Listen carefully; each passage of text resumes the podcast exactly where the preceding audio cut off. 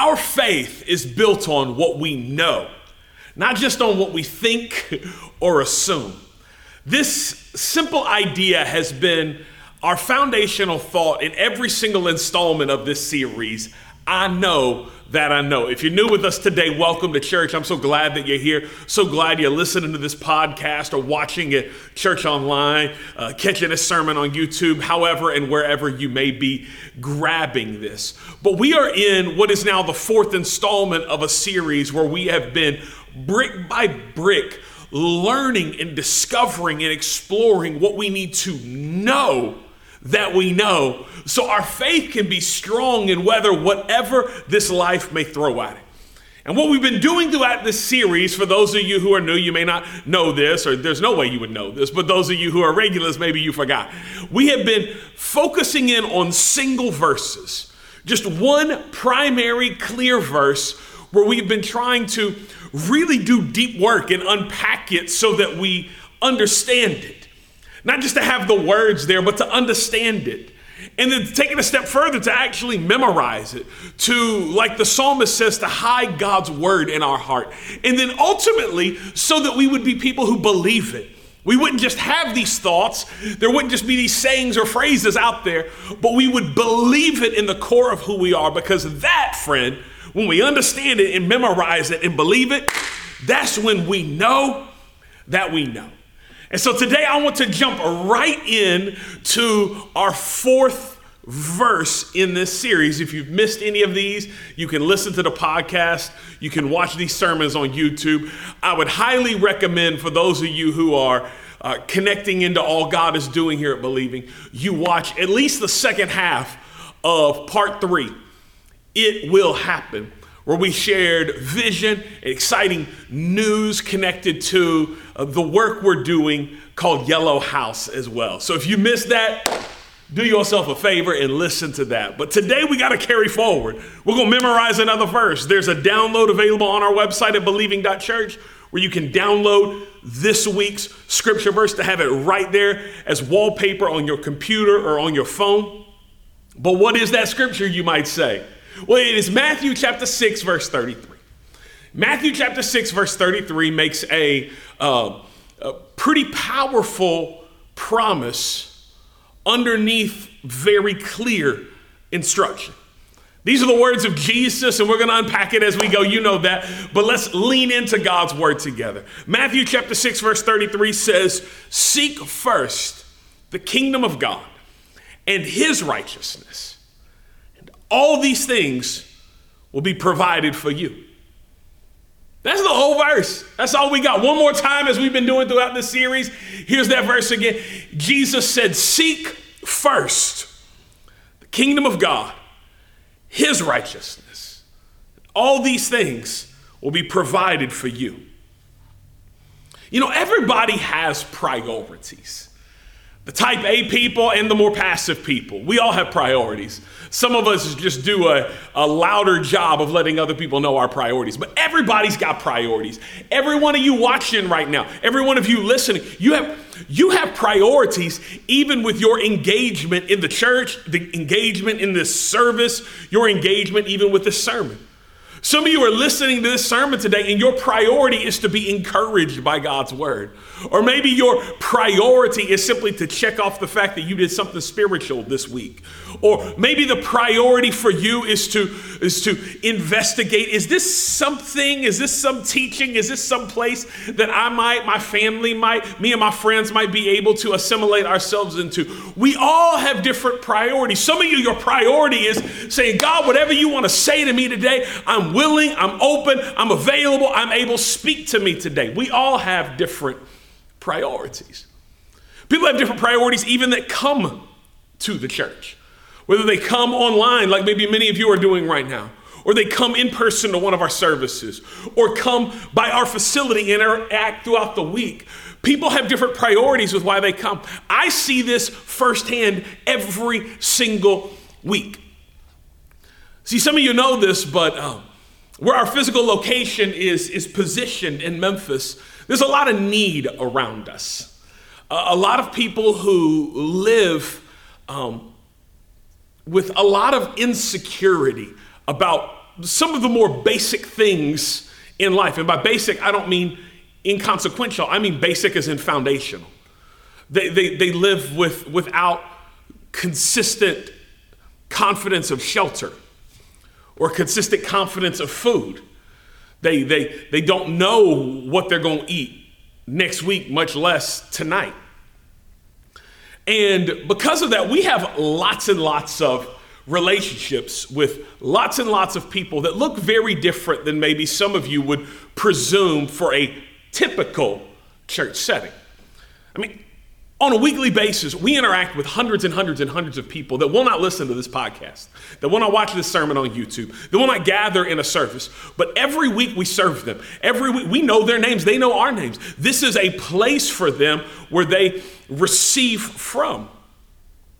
And we love doing it. God is God has called us and burdened us and created us to serve and to build a church that looks differently but is necessary in this community, and, uh, and we love it. But I, if I'm being honest with you, uh, the truth is there are some people's priorities that when I interact with them, like it, it, it takes the Holy Spirit, it takes it takes all of God in me not to not to pop back at people. And if I'm being honest, sometimes I do pop back. Is that okay with you?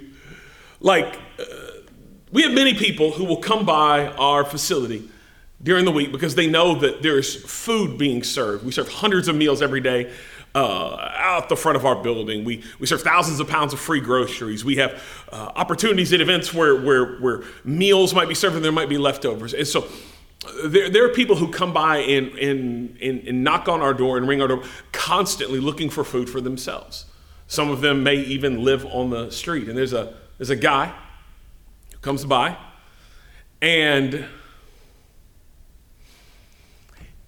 I think he sees me. I think he sees our, our, our, church facility here as like a vending machine for him.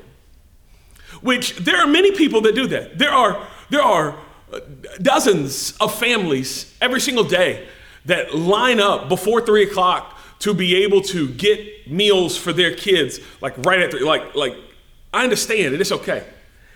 I think the reason that this particular gentleman bothers me, and if it's, I'm sorry if the, you, you got a problem with the preacher getting bothered. This preacher gets bothered, okay? So just know.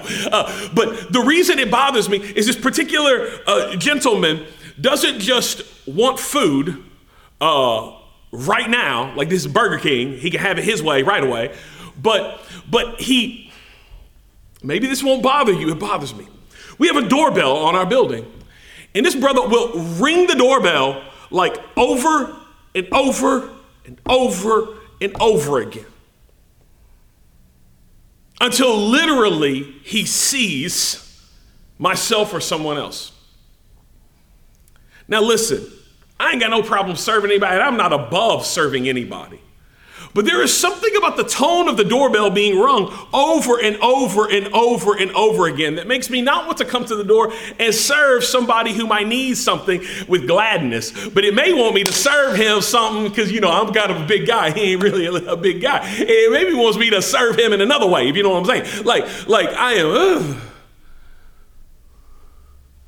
because his priority, my priorities are different. His priority for Coming by our place is not to encounter the living God, is not to worship, is not to say thank you, is not to even just simply be, it's like, it's like there's this demand and it's the priority that I see in him is just, it's bothersome to me.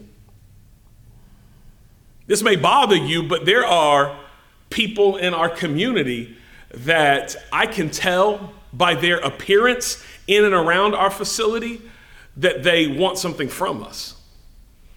In fact, I was uh, waiting on somebody to get their coffee. We were meeting over at the Starbucks. It's just a couple doors down from our church here earlier this week. And while I was sitting there waiting on them to get the coffee for us to meet, I saw uh, I saw this gentleman walk into there's like a Chipotle next door, and I saw him walk into the Chipotle.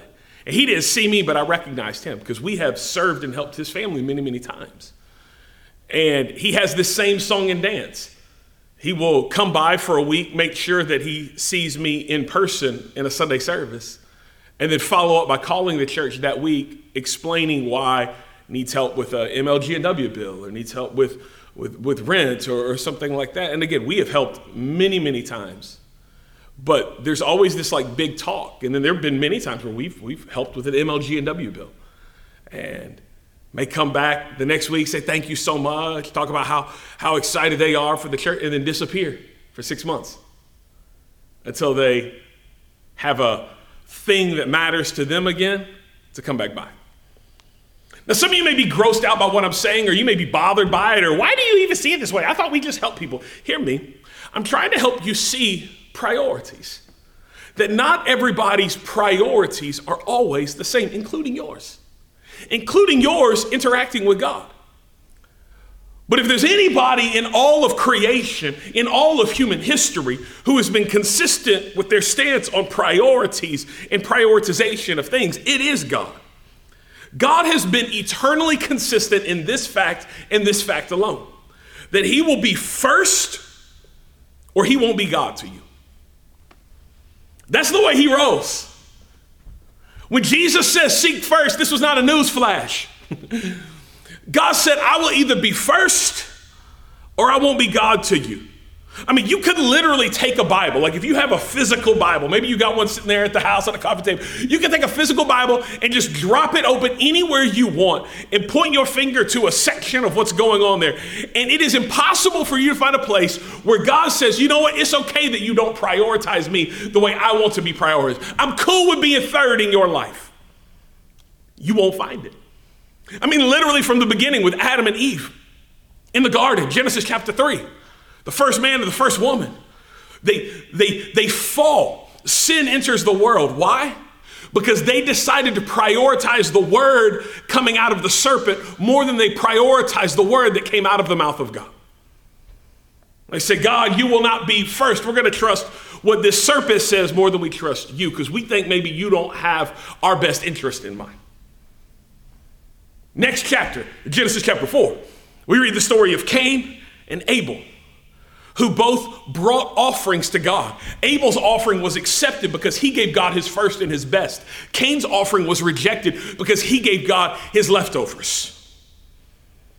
And God said, I have accepted Abel's offering because he put me first. And Cain's I have rejected because he did not put me first. You skip a few pages, you find yourself in the Ten Commandments, and Moses is leading people out of captivity in Egypt, and God gives them law, commandments, and Moses literally walks down from the mountain on stone tablets the what we call the Ten Commandments, the, the overview of the law of God. And the first one, not the sixth one, not the ninth one, so you may forget where it was, the first one. Ten Commandment, number one. You will have no other gods before me. Whether you uh, look at to the judges, the, the kings of Israel, the prophets, you find where God is not cool with being anything else but first. Even Jesus, when he was calling his disciples, he, he would see them out fishing and he would say, Drop your nets and come follow me. And those that dropped their nets and followed him and said, I will now put you first, he accepted his disciples. Those who pushed back, you say, people push back? Yeah. Do you remember the rich young ruler? Jesus looked his brother in the eye and said, Come follow me. Go sell all you have and follow me. And he said, I can't do that. You know, I got a lot of stuff. Seek first. Somebody in that chat type, seek first. See, God I need you to understand today before we dive into the understanding of this for our lives and the application of this and the promise that Jesus makes for us. God is not trying to vie for position, He's first or He ain't God to you. He, his priority has been clear since the foundation of the world. He will be first or he won't be God. Seek first, Jesus said, the kingdom of God and his righteousness. And all these things will be provided for you. There were two instructions Jesus gave here in Matthew chapter 6. Two instructions that Jesus said, hey, this is what God wants of you. And can I tell you something today, friend? Wherever you are, however you are, this is what He wants of you today, too. God wants it, you can write this down if you're taking notes today. God wants us to prioritize the kingdom of God. That's what God wants. He wants for you, He wants for me, He wants for all those who would say, He is our God, He is our strength, He's the one that we worship, we are Christian. He would want all of us to prioritize the kingdom of God. Now, even that expression might sound a little different to you, right? Because even today, a lot of people don't talk about the kingdom of God. But Jesus talked about the kingdom of God a lot. Yet most people are still confused by it. Because they think the kingdom of God means heaven. That is not what the kingdom of God means. They think the kingdom of God is the church. That is not what the kingdom of God means. They think the kingdom of God is, is, is some uh, divine dictatorship, but no. Kingdom, in Jesus' mind, had a very different application and understanding than what most of us would think of when we think of kingdom. When we think of kingdom, we think of territory. We think of boundary lines. We think of over there, that's not our territory, but right here, this is our kingdom. But Jesus would have understood kingdom not in area, but in authority. See, kingdoms in Jesus' day had authority over places that they may not try to like go in and change everything to the area that's there, but it's who was in charge. When Jesus is speaking of the kingdom of God, he is speaking of the people and the place where God is in control. And what he's telling us is to seek the authority of God over all things, starting with yourself. Seek first the kingdom of God. Which leads us wondering, like, what well, has the kingdom of God like come then? Because Jesus said, like, like it has, but I don't even know what that means. I understand that it's tricky, but maybe I can help illustrate it in, in the best way I can. The kingdom of God is already and not yet at the same time. It's already and it's not yet.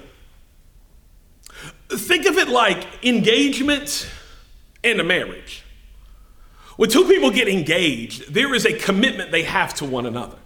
And in many ways, if you see people who are engaged, talk with people who are engaged, you got some friends who are engaged, you'll find they actually start acting almost like they're married, right? They start talking about, they make plans like they're married. They start combining things. They may start combining resources. They may start combining things. And be like, all right, we need to sell that couch because we ain't gonna need that when we move. Like, like, like they start combining things. Their lives start being intertwined. One person's work schedule, another person's work schedule start affecting one another because I want to be off when you're off because I want to be able to spend time with you.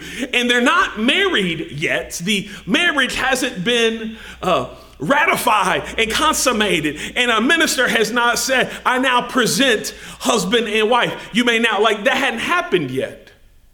But yet, there's a lot of married life things that start to go on with an engaged couple. It's like already, but also not yet. It's like being pregnant and parenthood. When, when a mother is pregnant, she is in one way a parent and another way not a parent. There are decisions she begins to make about her own life and her own body to protect the baby like a good parent would. I remember when my wife was pregnant, like she stopped drinking coffee because apparently coffee is bad for the baby. Listen, I am glad that women's is the one to get pregnant. I'll just tell you that right now. I don't know if I can do that. You know what I'm saying? Like, but but she stopped drinking coffee. There were other things. She's like, okay, I can't eat this, and I don't need to have that. I need to have more of this. And she started adjusting her life and adjusting her sleep and adjusting what she would take and thinking about what she was doing and what she wouldn't do based on herself and the one she was carrying. Now, Is she a parent yet in the sense that a lot of us think of parenthood? Like here, this little kid and these little children running around and we care for them. Well, not, not yet, because you, I guess, technically become a, a, a, parent in most of our minds through a definitional sense. You become a parent when that baby pops out. But yet, like, you're also already a parent when that baby is still in the womb. Already and not yet. When it comes to the kingdom of God, there will be a day, please hear me, the scriptures make it painstakingly clear, when God will be king. When you will not worry about who your state representative is, or who the mayor is, or the president is, or who got seated on a throne in another country. You ain't gonna worry about none of that kind of stuff because God will be king, and God will rule, and God will reign. Literally, God Himself. But for now, believers, people of faith, choose to operate under his authority by prioritizing his kingdom now. We choose to live under his authority even though you don't necessarily have to. It's already here among the people of God, but not yet kingdom of God. God wants us to prioritize the kingdom of God. And when we do this, please catch me, this affects every area of your life on every level of your life. If you're dating, the kingdom of God, the authority of God, is supposed to affect the way you date. You don't date like everybody else date. You don't date like TikTok teaches you to date. You date like God says date. You date like His Word says date. There are things you do and things you don't do, things you prioritize and things you don't prioritize because you subject yourself to His authority. Seek first His kingdom. You come under His authority. To come under his authority affects the way that you use your money. We don't use our money like people who don't have faith, don't have hope. We, we, we, we actually leverage our resources and steward them in ways that seem crazy and foreign to other people. But it's because we're under the authority of God. We treat people that we work with differently. Like when I put myself under the authority of God, it, it changes the way I treat people. Treat people I like and people I don't like. People I enjoy being around and people who ring the doorbell too many daggone times. You know what I say? Like, it, it affects the way I treat all people. It affects the way you vote. I don't vote based on party. I vote based on the authority of God. I seek first His kingdom affects the way I interact with people in person and online. Literally everything. Because God's authority is your first authority, or you're not under his authority. Let me say that again God's authority is your first authority, or you are not under his authority. You see, what a lot of us do to try to skirt our way around the authority of God in and over our lives is we is we do what kids do sometimes when they try to go ask mom after they've asked dad. You know what I'm saying? Is this have you ever seen this happen? Did you do this? Do you do this? Those of you that still living with mom, like like have you experienced this?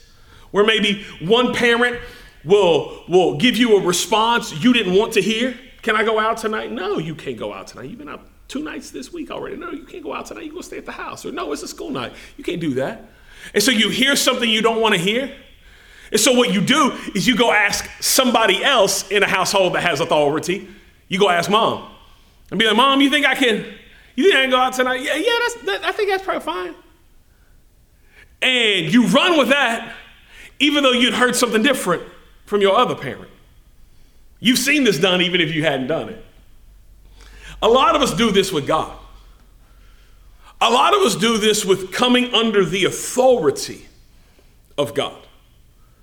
Because there are parts of his word that he has made painstakingly clear. This is what it means to fall in line, to come up under my authority. This is what it means to operate, to live in my kingdom. This is how I want you to do this thing. And we don't like it. We don't like it because it's inconvenient to us. We don't like it because it feels so abnormal to us. We don't like it because ain't nobody really lived this way anymore. And this feels, we'll call it stodgy. This feels like a prude. This feels so old fashioned. I ain't really gonna do this. I don't really believe that God has to have this or God really wants this. It doesn't matter if I go to church. It doesn't matter if I give. It doesn't matter if I serve. It doesn't matter if I pray. That's not really what matters. And we tell ourselves these things, even though they go against what God's word says. But what we do to pacify ourselves is we find somebody who will tell us what we want to hear, who seems to be an authority. Maybe they call themselves a minister. Maybe they say they're a pastor. Maybe they got a podcast. Maybe they maybe they decide that they are going to share spiritual thoughts and they will tell us what we want to hear. And rather than lean into the authority of God, rather than seek first His kingdom, rather than subject ourselves to His authority, we say, Oh, I found a different opinion and I'm going to go with that. But God wants us to prioritize the kingdom of God.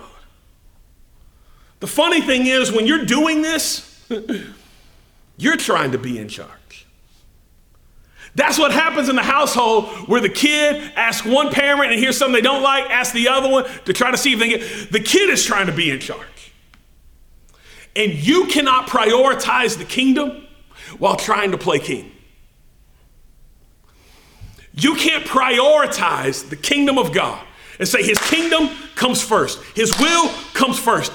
You can't prioritize his kingdom while you trying to be king. But that's the way a lot of us live our lives. I'm gonna do what I want. I deserve this. I deserve to act like this. I deserve to go there. I deserve to have this. Baby, I'm grown now. I can do what I want. This is my truth, and I'm gonna live this thing out. It's His authority over all things. We seek first the kingdom of God. We prioritize his kingdom because he wants us to. But there's another thing Jesus makes very, very clear that God wants. God not only wants us to prioritize the kingdom of God, but God also wants, you can write this down too if you're taking notes, God wants us to practice the righteousness of God. He wants us to prioritize the kingdom of God and practice the righteousness of God. Now, this is not a call to try to attain salvation through your own effort or works. Not that at all. Because salvation is a free gift. But it is a call to live our lives under the authority of God's will, His word, and His ways.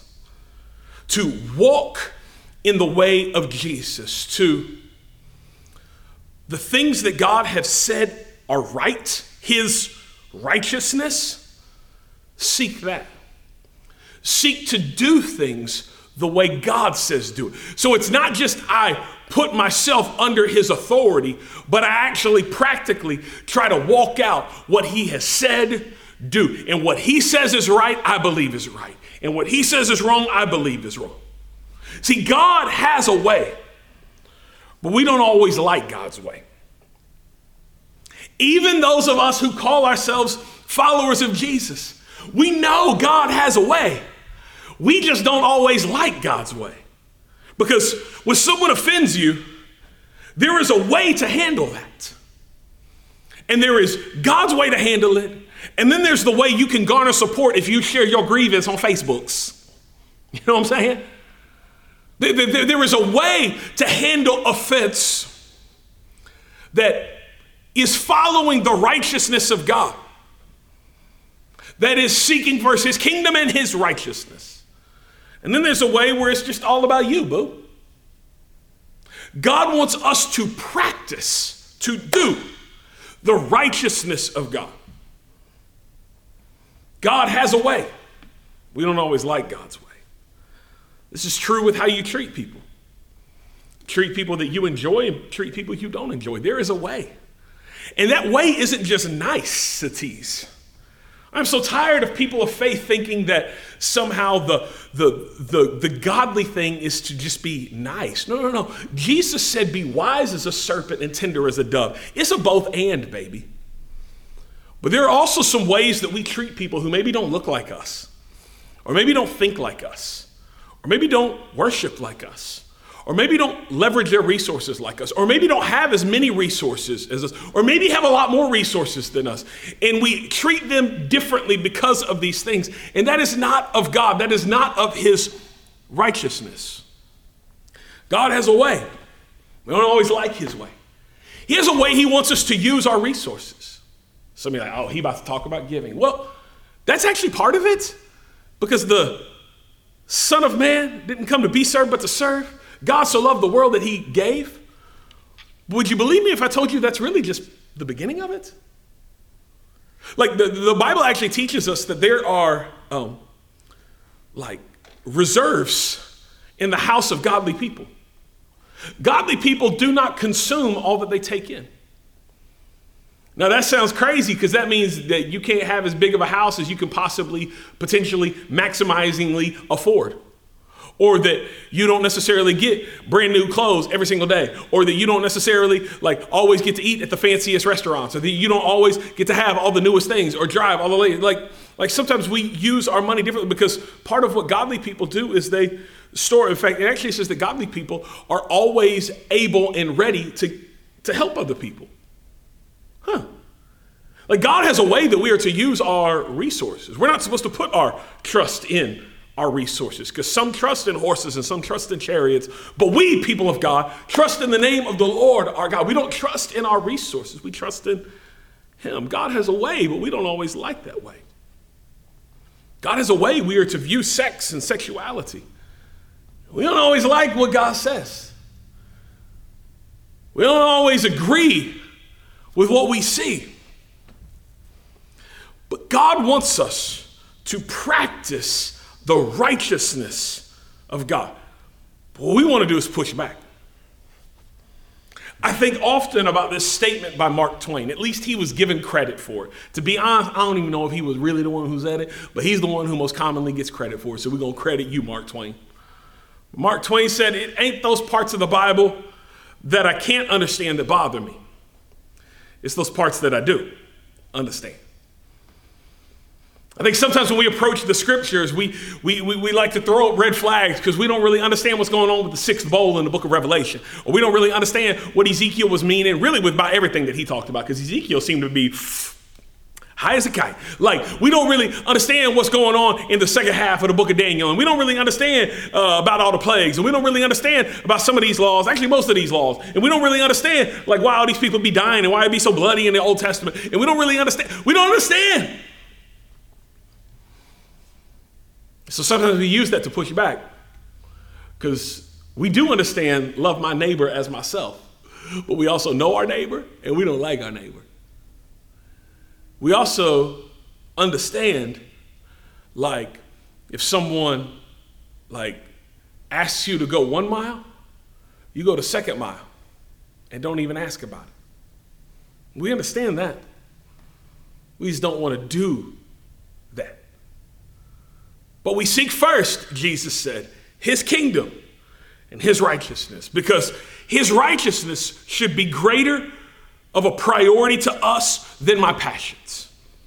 Whatever it is I'm passionate about, whatever it is that makes, makes me just filled with such desire. Listen, his, his, his way, his righteousness should be greater of a priority to us than my passions. And his righteousness should be a greater priority than my perspectives regardless of what I see or regardless of what I think, what God has said has to, should, it ought to come first. We must make doing what God says is right our priority.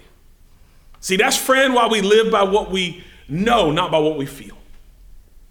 Because your word, the writer in the psalmist says, is truth. Not my interpretation of your word, but what God has said and what God wants. That is what we prioritize in all seasons. Seek first his kingdom and his righteousness. Now, to some of you, everything I have said up to now sounds very um, legalistic, if I'm being honest. I get that. Which may garner a very logical question why would anyone do this? Like, why would anyone who would disagree with what God said actually prioritize what God said? Or why would anyone who have questions with their astute 21st century brain and all the intellect and all the study and all the knowledge and all the videos you've watched to help you garner your very strong opinions, why would anyone push back? Well, why would anyone do this? Well, Jesus said it right there. And I want to make it so painstakingly clear you can't miss it. Seek first his kingdom and his righteousness, and all these things will be provided for you as well. Why would anyone do this? Why would anyone prioritize the kingdom of God and practice the righteousness of God? It's because God promises, promises provision. God says, I'm going to take care of you. The people who seek first my kingdom, I got you. The people who practice my righteousness, I got you. Specifically, if you read Matthew chapter 6, it is a promise from God to make sure you have what you need to live. Like you can't read the context that is Matthew 6 and land at any other logical or theological conclusion. You see, Jesus, right before we get into the meat of this, Jesus is talking about God and possessions. It's where several verses earlier, he actually says, You can't serve God and mammon. Not God and money, as many people say. God and mammon. Mammon is a spirit on money that keeps you broke. You didn't realize that. Mammon is a spirit on money that keeps you greedy. Mammon is a spirit on money that thinks that you have to consume all that you take in. Mammon is the reason you don't have margin in your life. Mammon is the reason you don't think you can be generous. It has nothing to do with money. Money's a tool. Jesus said you can't serve God and mammon. And until you break mammon, you'll always try to trust in mammon. Jesus said, wherever your treasure is, that's why Jesus, what he's teaching here, is the, the cure, the antidote to, to break mammon off of your life is to be generous. Because wherever your treasure is, there your heart will be also. This is what Jesus said. And it leads Jesus into this little discourse. It's only a couple of verses long, where he starts to challenge people and say, listen, listen, you, you, you, you, you, you, you shouldn't live like people who don't believe in God live. He said, People that don't believe in God spend all of their time and all of their energy, all of their resources worrying about where they're going to stay and, and what clothes they're going to wear, what food they're going to eat, what they're going to, they, they worry about all of these material things. And Jesus literally says, you can read, it's right before our key verse for today. Jesus literally says, don't be like that. Don't worry about that. And then he brings illustration to this idea by telling them to take a look for a second at the birds in the air and the flowers in the field. He says, think about the birds in the air for a second. They always have what they need. But he said, they ain't stressed. They ain't worried about their retirement funds. they, they, they ain't worried about all the, they ain't worried about trying to get some overtime. There's a contentment on them because God provides for them. He says, look out at the, the flowers in the field. The, the, the Solomon in all his splendor, he's illustrating for something in their mind that they would have understood. Like the beauty of Solomon in his temple, all the money, all the resources. He said wasn't as beautiful as these wildflowers. He says, and, and they just, and God takes care of them. Ain't nobody plant them, nobody fertilizing them. I lived in Dallas for several years. It's where I went to seminary. And Dallas has seasons like we do, like made up seasons. You know what I'm saying? And uh, they have this season. Typically, it's in the spring, if my memory serves me right. That was just commonly referred to around the city as bluebonnet season. And what would happen for two or three weeks, literally not for very long. Think of it almost like azaleas will pop up and then they'll go away. Like they'll bloom and then the rest of the year they're just these green bushes. Bluebonnet season would happen. And literally, it felt like all of the undeveloped, untouched land would just be covered with these bright, blue flowers just in, so tightly packed, just gorgeous. And it's always windy in Dallas. So you'd see them, they're kind of tall, and they kind of just be fluttering in the wind. It's beautiful. In fact, what people do in Dallas during bluebonnet season is they put themselves on a sundress. It's a great way to spend a Sunday afternoon. They put themselves on a sundress or something that feels very springy, and they will go out there and, and take pictures in the bluebonnets. And these will be their family photos. These will be their Christmas cards. These will be the, you'll, you'll see professional photographers out with these families taking pictures with the bluebonnets. But here's what's interesting. Do you know where you find the majority of bluebonnets in Dallas? Because there isn't a whole lot of undeveloped land. You find it on the medians of the interstate. So, like, literally, you've got an interstate with four lanes going east and four lanes going west, separated by a little tract of land. And for two or three weeks in the spring, aka bluebonnet season, it is filled with bluebonnets. And you will, this is no exaggeration, you will see car after car after car after car parked on the side of an interstate where people are driving faster than a mile. You think people drive fast on 240? Baby, in, in Texas, the posted speed limit is 80 miles an hour, okay? Like people go fast, okay? And, and you will see people willingly, not because their car broke down, willingly pull over onto the shoulder, park, get out with a professional photographer, and go be taking pictures in the middle of the median of the interstate. It sounds crazy to you until you see the bluebonnets. But nobody plants the bluebonnets. Nobody fertilizes the bluebonnets. Nobody comes through and prunes and trips and cl- like the bluebonnets just are there. It's not like the city sends out watering trucks if they go a week without rain. No, no, no. They're just there. They're beautiful, so beautiful that people reschedule their plans. People create photo opportunities to have pictures in the bluebonnets. And when I hear Jesus talking about these wildflowers that are so beautiful, that's what I picture God caring for them. God creating something and caring for something that would stop people in their tracks that would cause them to pull the e brake on their schedule, that would put themselves parking their car in a dangerous spot only to be able to take a picture in a cropped picture in a field of bluebonnets.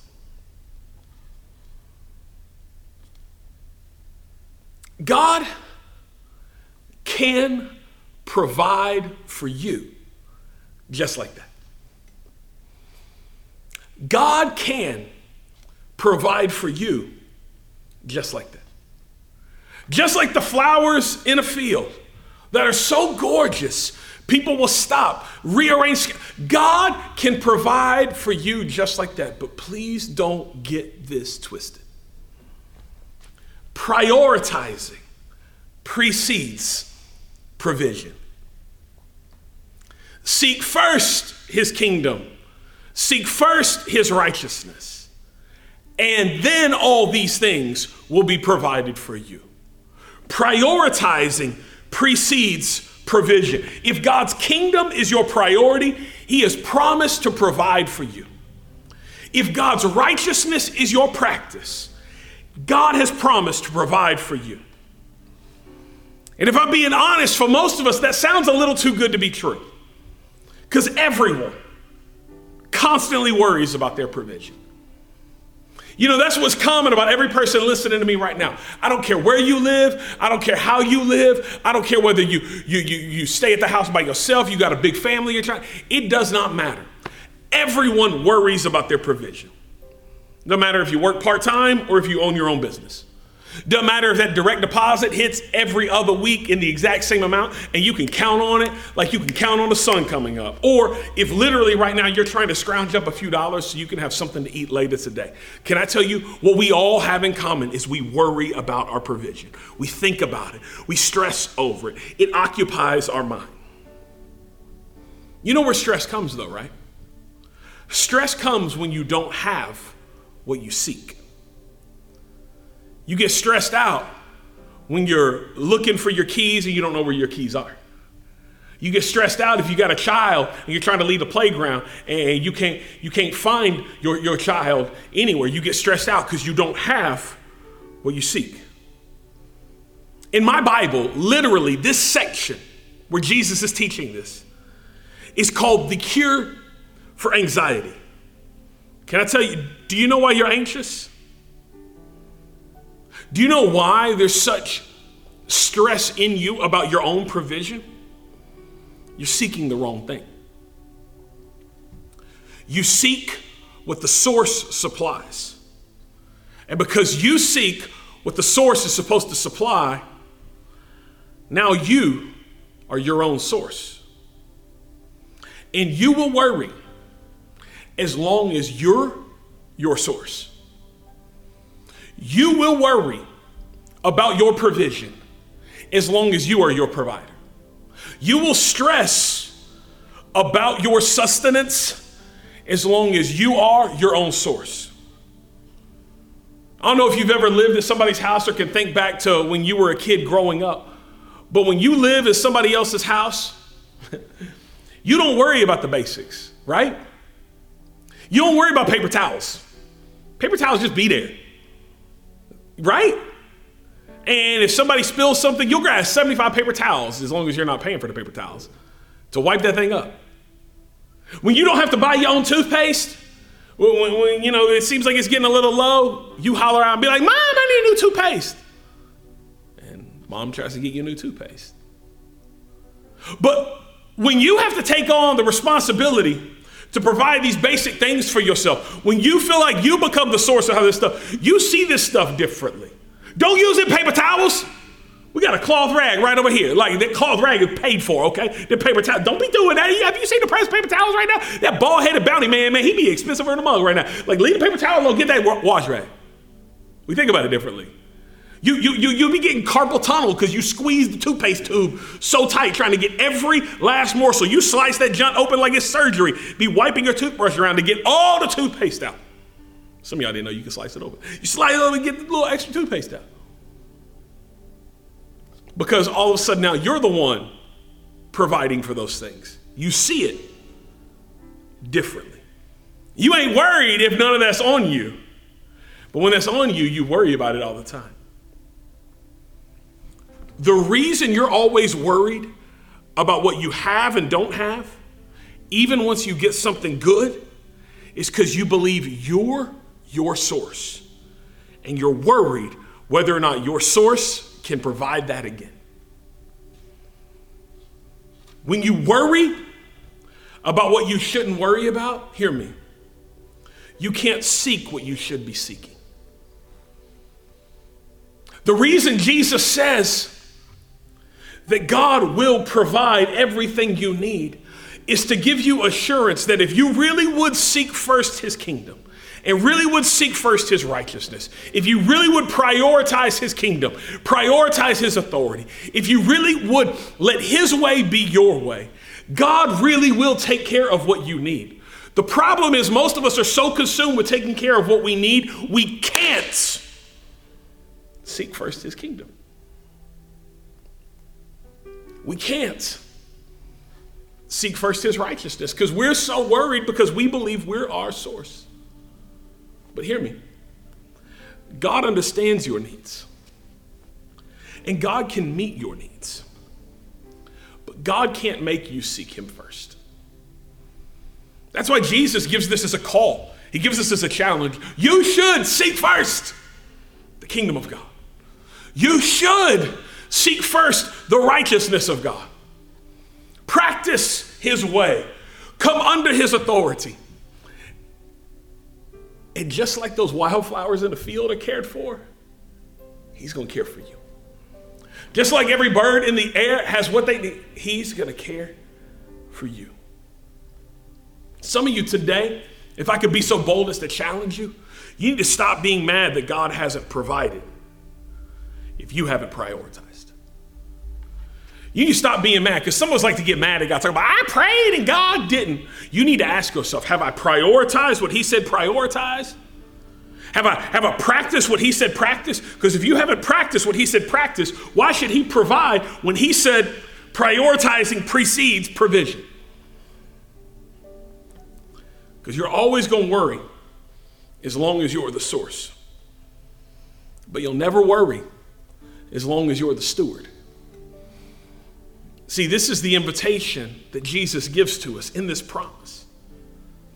God will get you everything you need, not everything you want, everything you need.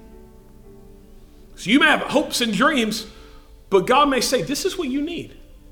This is what I can trust you with. This is what I want you to use. I've blessed you with this because you, you can handle this. You see, we are to seek what he says and steward what he supplies. But most of us just want to seek what he supplies. Seek first his kingdom and his righteousness. All these other things will be provided for you. But today I want to leave you just with this simple thought. Because seeking first his kingdom and his righteousness really is a daily decision. Because as human beings, we're always going to worry. We're always going to have this, this stress. I don't know if I should, or I don't know if I can, or what's going to happen tomorrow. And Jesus said, People without faith live like that. You seek first the kingdom of God.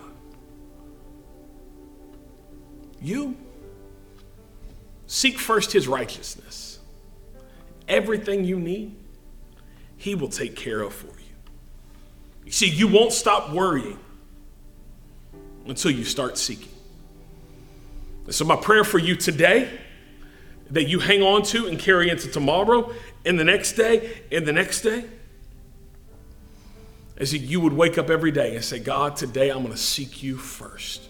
Come on, would you even pray that right now, wherever you are? God, today I seek you first. God, today I prioritize you. God, help me to come under your authority. Help me to trust your ways. And as I do that, I, I, I know, because your word says, you're going to take care of me. And so I put my care in your hands because I'm going to be someone who seeks you first. Because I know that I know you will take care of me. We pray all this, Jesus, in your powerful and precious name. Amen.